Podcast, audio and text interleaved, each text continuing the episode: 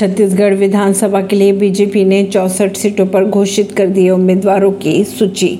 चुनाव आयोग द्वारा सोमवार को छत्तीसगढ़ में विधानसभा चुनाव की तारीख का ऐलान करने के बाद बीजेपी ने राज्य के चौसठ सीटों के लिए उम्मीदवारों की सूची जारी कर दी है। पूर्व मुख्यमंत्री रमन सिंह को राजनांदगांव सांसद रेणुका सिंह को भरतपुर, सोनहत, अमर अग्रवाल को बिलासपुर और ब्रज मोहन अग्रवाल को रायपुर नगर से उम्मीदवार बनाया गया है। परवीनर सिंह नई दिल्ली से।